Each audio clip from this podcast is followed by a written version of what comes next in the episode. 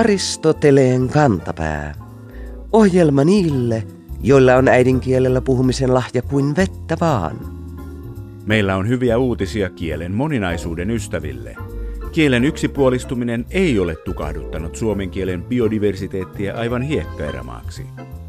Ystävämme Ilmari K. nimittäin kirjoittaa meille näin. Jos luulitte, että niin kutsuttu kapulakieli on häviämässä Kekkoslovakian päätyttyä ja Byroslaavian oppikirjojen maaduttua, niin olitte väärässä. Ohessa ote kirjeestä Nordea-konsernilta keväältä 2018. Viikon sitaatti. Todistus takauksen, vanhentumisen, katkaisemisilmoituksen, tiedoksi saannista.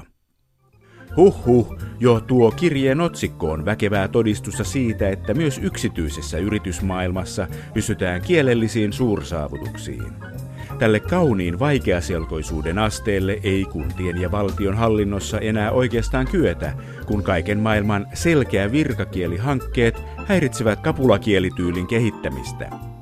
Kuunnellaan vielä, jos Ilmarin kirjeen jatko selvittäisi otsikon kadehdittavaa hämäryyttä. Olen saanut tiedon alla yksilöidyn erityistakauksen vanhentumisen katkaisemisesta, jonka voimassaolo jatkuu entisen sisältöisenä. Ei selvittänyt.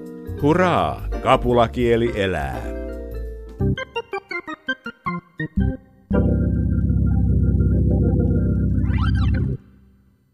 Kuu kiurusta kesään, puolikuuta peipposesta, pääskysestä ei päivääkään. Näin on meillä vanhastaan ennustettu kesän saapumista muuttolintujen toimintaa seuraamalla. Tämä ei suinkaan ole ainoa asia, missä lintujen käyttäytyminen on neuvonut ihmisiä. Kun olin pieni, isäni neuvoi, että kun pääskyset kesällä lentävät vedenpinnan lähellä, on meneillään sen tyyppinen matalapaine, että kannattaa lähteä kalaan. Pääskysten lentoveden pinnan lähettyvillä johtuu tietenkin siitä, että niiden ruoka, pienet hyönteiset, liikkuvat matalapainella vedenpinnan tienoilla ja korkeapaineella korkeammalla. Mutta pieniä hyönteisiä on vaikeampi nähdä kuin lintuja, joten linnuista ennustaminen on helpompaa. Linnut ovat olleet tärkeä ennustamisen ja päätöksenteon väline vanhoina aikoina varmaan kaikissa kulttuureissa – Kreikan taruissa lintujen liikkeitä katsellaan ennen suurien päätösten tekoa, ja meillä Suomessakin ennen linnut ovat olleet olennainen osa maailman selittämistä. Suomalaisen kansanuskon sanakirja kertoo, miten västäräkin tai kuukkelin näkeminen tiesi onnea tai vaurautta, kun taas leppälintu tai kehrääjä olivat merkki pian lähestyvästä suruuutisesta. Jos taas lintu lensi sisälle taloon, tiedettiin, että pian joku kuolisi varmasti. Koska linnut olivat tärkeitä ja usein ikävistä uutisista kertovia otuksia, niitä ei myöskään saanut tuijotella liian kauan. Väärään aikaan, esimerkiksi aamulla ennen syömistä, tavattu lintu saattoi pilata ihmiseltä koko päivän, ja tätä kirousta ei aina pystynyt poistamaan edes tietäjä. Kielentutkija Annu Marttila tutki aikoinaan lintujen nimiä eri kielissä – Tutkimuksen lomassa lintujen nimet johdattivat hänet keksimään menetelmän, jolla ihmisen äidinkieli saadaan selville lyhyestä puhenäytteestä, vaikka puhuja puhuisi mitä kieltä tahansa. Keksintö on johtanut nyt Pronouncer-nimisen yhtiön aloittamiseen. Miten Pronouncer toimii? Pystyykö Pronounceria hämäämään? Miten Marttila sai idean? Pronouncerin tutkimusassistentti Saara Terva kertoo.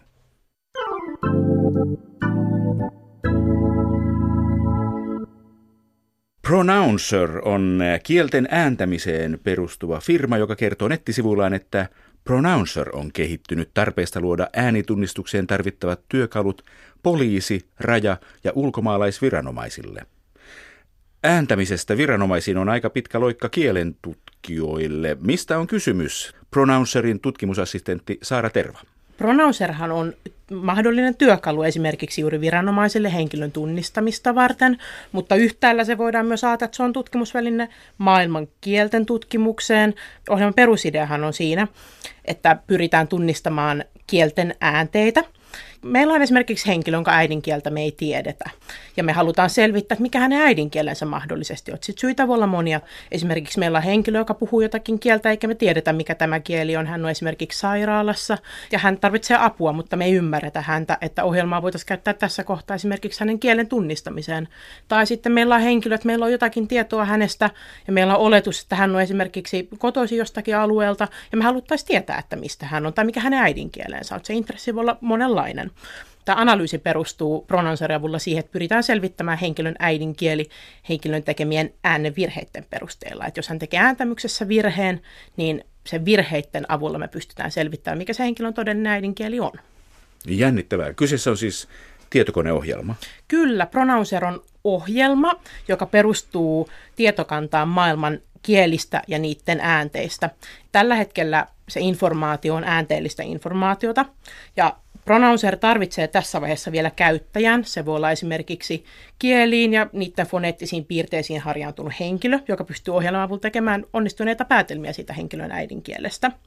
Ja se ohjelman toiminta perustuu siis yksinkertaisuudessaan siihen, että analyysin tekijä kuuntelee puhetta, esimerkiksi puhetallennetta, ja syöttää ohjelman kuunnellessaan kuulemiaan äänteitä tai mahdollisia virheitä. Että meillä on erilaisia puhetehtäviä, mitä voidaan antaa sitten henkilölle, jonka äidinkieli me halutaan tunnistaa. Ja sitten näiden valintojen perusteella se pronouncer alkaa tarjota lista erilaisista kielistä, ja listan perusteella sitten me voidaan alkaa tekemään päätelmiä siitä, että mikä se henkilön äidinkieli on. Sieltä voi tulla ihan erilaisia, ja mitä enemmän tietysti niitä valintoja pystytään tekemään, sitä tarkempi se analyysi on. Me voidaan myös poissulkea niitä äänteitä. Eli jos me ollaan varmoja, että henkilö ei jotakin tiettyä, esimerkiksi tämmöistä ranskalaista R-osaa, me voidaan tehdä se valintaohjelma. Se lista muotoutuu näiden käyttäjän tekemien valintojen mukaan. Tällä hetkellä tietokantaa päivitetään ja kehitetään jatkuvasti, eli sinne syötetään uusia kieliä, niiden äänteitä ja piirteitä ja tarkistetaan niitä jo olemassa olevia sinne. Mutta maailmassa on kieliä tuhansia. Voidaanko niiden kaikkien kielten piirteet syöttää sinne? Kuinka monen kielen piirteet teillä on jo tallessa, tutkimusassistentti Saara Terva? Kyllä meillä useampi sata on jo tallessa, että kattaa maailman yleisimmät kielet, ja nyt puhutaan puhutuista kielistä nimenomaan. Maailmassa on valtavasti niitä kieliä, että meidän työ kehittää ja kasvattaa tätä tietokantaa on jatkuvaa, eli tehdään jatkuvasti sitä kehitystyötä sitä mukaan, kun saadaan tietoa, ja päivitetään. Esimerkiksi lainasanojen mukana tulee valtavan paljon uusiakin äänteitä ja lainattuja. Seurataan myös niin kielten kehittymistä. Eli se ei hoidu sillä lailla, että syötetään jonkun kielen sanakirja sinne ei, ohjelmaan. Ei, ja... kyllä. Et vaatii tämmöistä syväluotaavampaa tutkimusta. Äänevirheitä kartoitetaan. Tässä tulee mieleen tämmöiset amerikkalaiset elokuvat, joissa saksalaista näyttelevä mies puhuu englantia, mutta saksalaisittain ärrää sorauttaen ja puhuen niin kuin saksalainen puhuisi englantia. Onko kyseessä samanlaiset äänevirheet kuin näissä Hollywood-elokuvissa, mitä te mittaatte? No mehän tiedetään, että vieras aksentti tai vieraalta kuulostava aksentti, se on paljon muutakin kuin se äänne. Sehän koostuu myös siitä intonaatiosta puherytmistä ja tavasta, että millä saadaan tämmöinen esimerkiksi saksalainen vaikutelma tai ranskalainen vaikutelma. Että se pronouncerin käyttö perustuu siihen, että analyysin tekijä tunnistaa puheesta äänteitä ja niitä äänen virheitä, jotka juontaa juuri sen henkilön äidinkielen. Et jos me mietitään, että tilanne on se, että meillä on esimerkiksi tämmöinen henkilö, joka puhuu esimerkiksi saksalaisittain, mutta jos hän ei osaa niitä äänteitä, että hänellä voi se saksalainen nuotti, mutta jos hän ei hallitse niitä saksan kaikkia äänteitä, mitä siihen saksan äidinkieleen pitäisi kuulua, niin silloin me ohjelman avulla saadaan kiinni, mikä hänen oikea äidinkieli on. Eli ei pelkästään yksin riitä, että osaat matkia sitä kieltä esimerkiksi sen intonaation tai muun avulla, myös niiden äänteiden pitää olla oikeita, vaikka se kuulostaisikin aidolta. Mutta että viimeistään ne äänteet ja sitten puhujan tekemät virheet paljastaa sen, että saksa ei todellakaan ole hänen äidinkielensä, vaikka hän siltä kuulostaisi. Mahtavaa.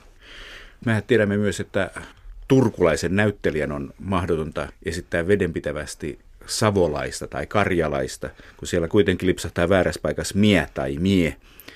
Saisiko Pronouncer kiinni tämmöisen tapauksen? Kyllä, mahdollisesti, että Pronouncer perustuu juurikin näihin lipsahduksiin, eli tiedetään, että kieliä on mahdollista oppia puhumaan todella hyvin ja sujuvasti, ja myös sitä oikeaa ääntämystä on mahdollista tavoitella ja saavuttaakin se, mutta se, että kun kerätään tällaista puheaineistoa analyysiä varten, on hirvittävän tärkeää, että se tehtävä on riittävän pitkä, sitä puhemateriaalia on tarpeeksi. Ja jossakin vaiheessa tämmöinen puhetehtäväkin vaatii todella paljon keskittymistä ja jossakin vaiheessa kuitenkin tapahtuu sellainen ratkaiseva lipsahdus, josta me päästään kiinni siihen henkilön äidinkieleen. Toki on sitten näitä erikoistapauksia, että ei välttämättä päästä kiinni siitä henkilön äidinkielestä millään metodilla. Miten paljon on tarpeeksi materiaalia? Onko teillä joku standardoitu tehtävä, mikä pitää lukea tutkimusassistentti Saara Terva? Meillä on erilaisia tehtäviä siihen millä tavalla, että niitäkin me mietitään tilannekohtaisesti, että jos me mietitään käytännössä tämän ohjelman toimintaa, tunnistettaisiin esimerkiksi vaikkapa juuri tämän sairaalassa olevan henkilön äidinkieli, että saataisiin hänelle sitten tulkkipaikalle, niin jos häneltä saisi minuutin kaksikin esimerkiksi puhetta, niin ollaan aika hyvillä vesillä. Tietysti se laadullinen sisältö ratkaisee, että mitä siellä on. Että tietyt äänteet on yleisempiä kuin toiset ja on selvää, että ääne, joka esiintyy suurimmassa osassa maailman kielistä ei tuota meille hirveästi vielä tarkkaa informaatiota siitä, että mikä se henkilön äidinkieli sitten voisi olla. Mutta että jos on paljon sitä tutkittavaa materiaalia, mistä sitten saadaan syötetty ohjelmaan sitten tehtyä se analyysi, niin se tietysti aina parantaa sitä tulosta. Tämä perusideahan on se, että ihminen kykenee periaatteessa fysiologisesti tuottamaan ihmispuheeseen kaikki äänteet, mitä maailmassa on, mutta me ollaan erikoistuttu tuottamaan meidän äidinkielen mukaisia äänteitä. Eli jossakin päin maailmaa puhutaan sellaista kieltä, joka sisältää sellaisia äänteitä, mitä me ei esimerkiksi suomenkielisinä henkilöinä osata.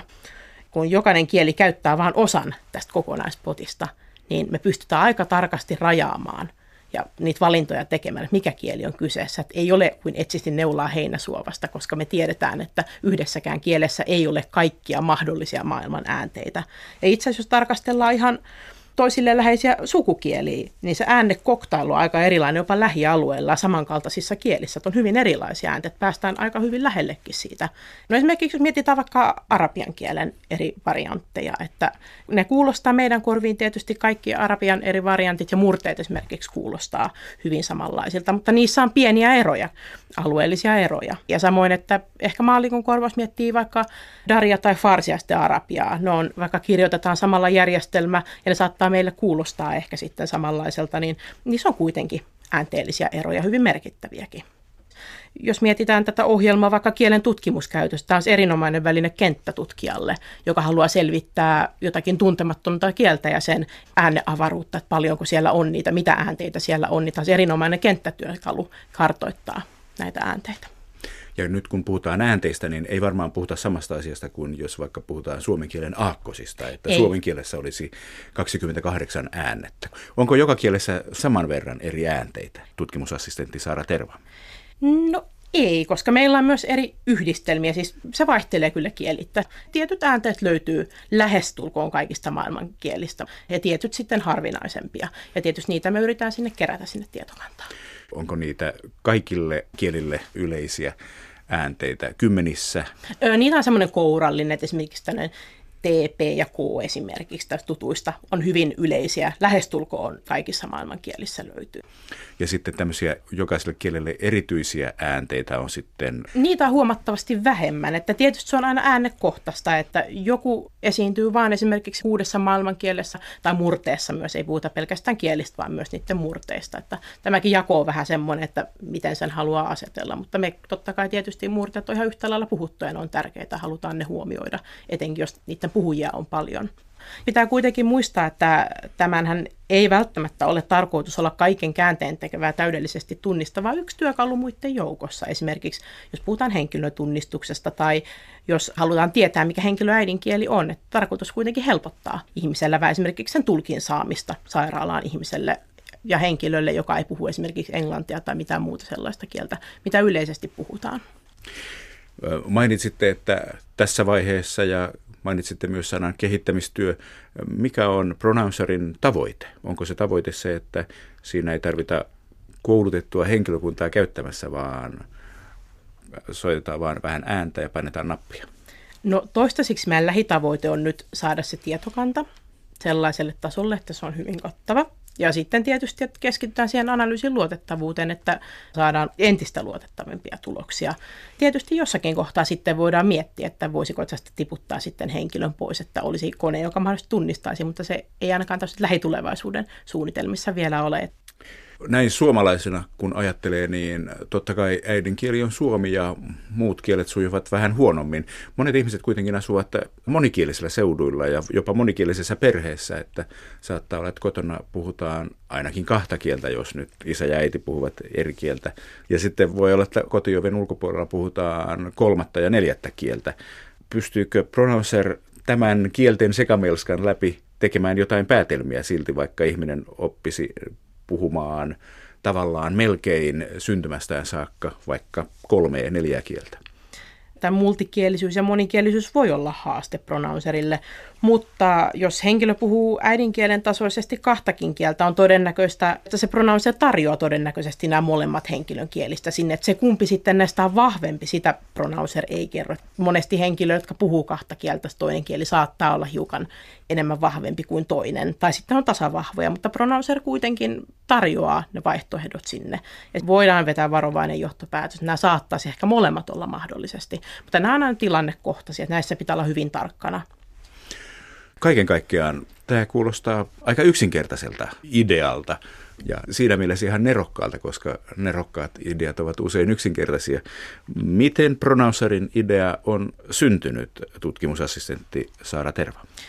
Pronouncerin idean äiti on Annu Marttila. Hän on Pronouncerin yrityksen toimitusjohtaja ja hän oli aiemmin väitöskirjassaan tutkinut lintujen nimiä ja niiden onomatopoettisuutta.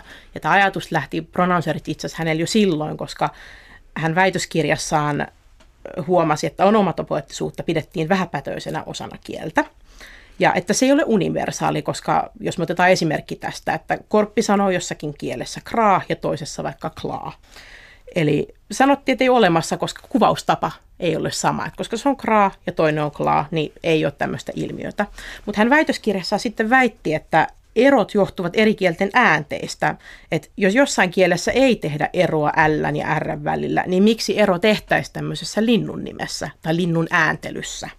Ja sitten samalla kun hän pohti tätä väitöskirjansa aiheuttaa kysymyksiä, niin samaan aikaan oli myös uutisia esimerkiksi Välimeren suunnalta, että että oli esimerkiksi tapahtunut rikoksia ja sanottiin, että henkilö X on Välimeren alueelta. Hän pohti silloin, että Välimeren alue on kuitenkin hirveän laaja käsite, että siellä on paljon kansoja, kieliä ihmiset. Tämä ei hirveästi vielä kerro mitä, että oikeastaan aika tämmöinen niputtava, niputtaa ihmiset tiettyyn kasaan.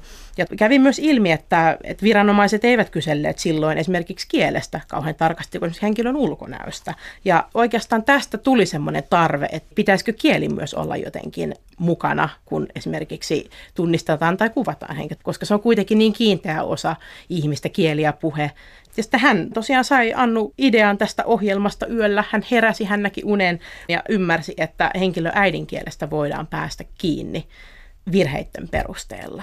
Me tiedetään esimerkiksi, että ranskalaisten on lähes mahdotonta, ei täysin mahdotonta oppia sanomaan sana Helsinki oikein suomalaisittain. Ja tämä on se asia, mikä on se pronouncerin ydin. Nämä virheet, mitä me tehdään vieraita kieliä puhuessa, me korvataan sillä mahdollisimman niin kuin lähellä olevalla äänteellä joku meille tuntematon tai vaikea rakenne. Se tulee niin automaattisesti. Virheiltä ei voida välttyä. Aivan mahtavaa. Nyt olette kertonut tämän radion kuuntelijoille, että toivottavasti olette patentoineet tuon keksinnön. Patenttihakemus on vireillä ja yhteistyökumppaneita tietysti etsitään jatkuvasti. Aristoteleen kantapään yleisön osasto. Ahma on tehokas tappaja. Se aiheuttaa kaikista suurpedoista eniten vahinkoja porotaloudelle. Suomessa elää kuitenkin vain noin 250 ahmaa, joten se on myös äärimmäisen uhanalainen laji. Riihimäellä ilmestyvä aamuposti tiesi tammikuussa kertoa, että kahdeksalle ahmalle metsästyslupa. Aristoteleen kantapään kuuntelija, dosentti Eskola on ihmeissään. Hän pohtii, uskaltaako tässä kohta enää mennä metsään. Aristoteleen kantapää lohduttaa dosentti Eskolaa. Ahmoja riittää maamme pinta-alalle jaettuna – jotakuinkin seitsemän kappaletta 10 000 neliökilometriä kohden. Suurin osa Suomen metsistä on ahmavapaata aluetta. Ahma on pääsääntöisesti raadon syöjä, joka metsästää vain, koska luonnosta ei muiden petojen vähentyessä löydy riittävästi sen luontaista ravintoa. Onko nyt niin, että ihminen on muuttanut luonnonjärjestystä ja sen seurauksena myöntää raadonsyöjillekin metsästyslupia. Jos kuitenkin halutaan ilmaista, että kahdeksan ahmaa on saanut kuoleman tuomion, voisi otsikon laatia miettiä, onko ahma silloin lauseessa subjekti vai objekti.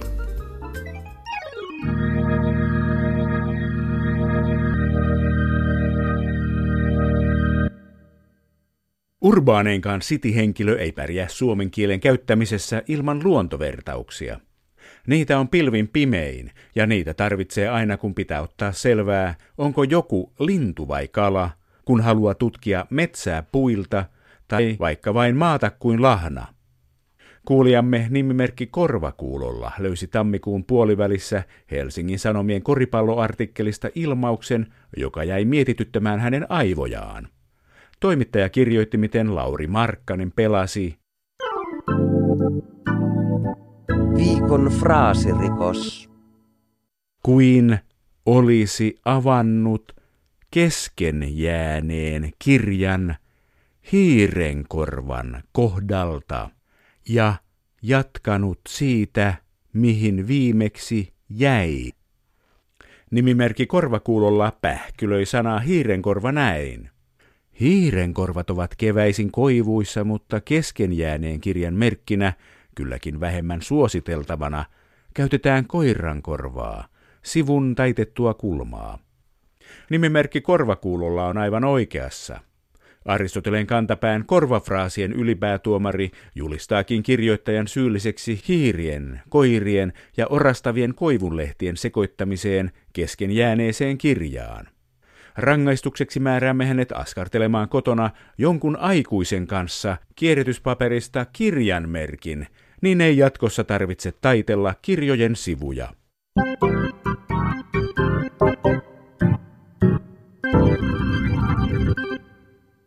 Virkamiesten ja virkanaisten näköala on yleisempi kuin arkisen elämämme, joten ei ihme, jos virkakielikin kuulostaa meistä tavallisista kansalaisista joskus vieraalta, eikä sen käyttäminen aina ole luontevaa. Ei siis ihme, että kuulijamme nimimerkki virkaa tekevä Jutta Graanin mies yllättyi lukiessaan Iltalehteä helmikuun alussa. Jutun aiheena oli Yhdysvaltain poliisin herkkyys käyttää tuliasetta, ja se kertoi näin. Viikon sitaattivinkki. Virkaa tekevät poliisit ampuivat sadannen ihmisen helmikuun ensimmäisenä päivänä. Nimimerkki virkaa tekevä Jutta Graanin mies ihmettelee. Ovatpa amerikkalaiset poliisin virkoja muuten kuin virassa ollen hoitavat ihmiset liipasin herkkää porukkaa. Totta, ehkä toimittaja käänsi ilmauksen virkaa tekevä suoraan englannista, ja vaikkapa ilmaus työvuorossa oleva on lipsahtanut eräänlaista sijaistamista merkitsevään muotoon virkaa tekevä. Jos tarkkoja ollaan, sanaa virkaa tekevä ei ole edes olemassa. Oikea selitys lyhentelle VT on virkaa toimittava erikseen kirjoitettuna. VT hoitaa avoinna olevaa virkaa ilman, että häntä on virkaan nimitetty. Ja se VS eli viransijainen taas tarkoittaa henkilöä, joka hoitaa virkaa viran varsinaisen haltijan ollessa tilapäisesti estyneenä. Jos joku sanoo tähän, että eipä ole ihan yksinkertaista, vastaan, että älä muuta virka.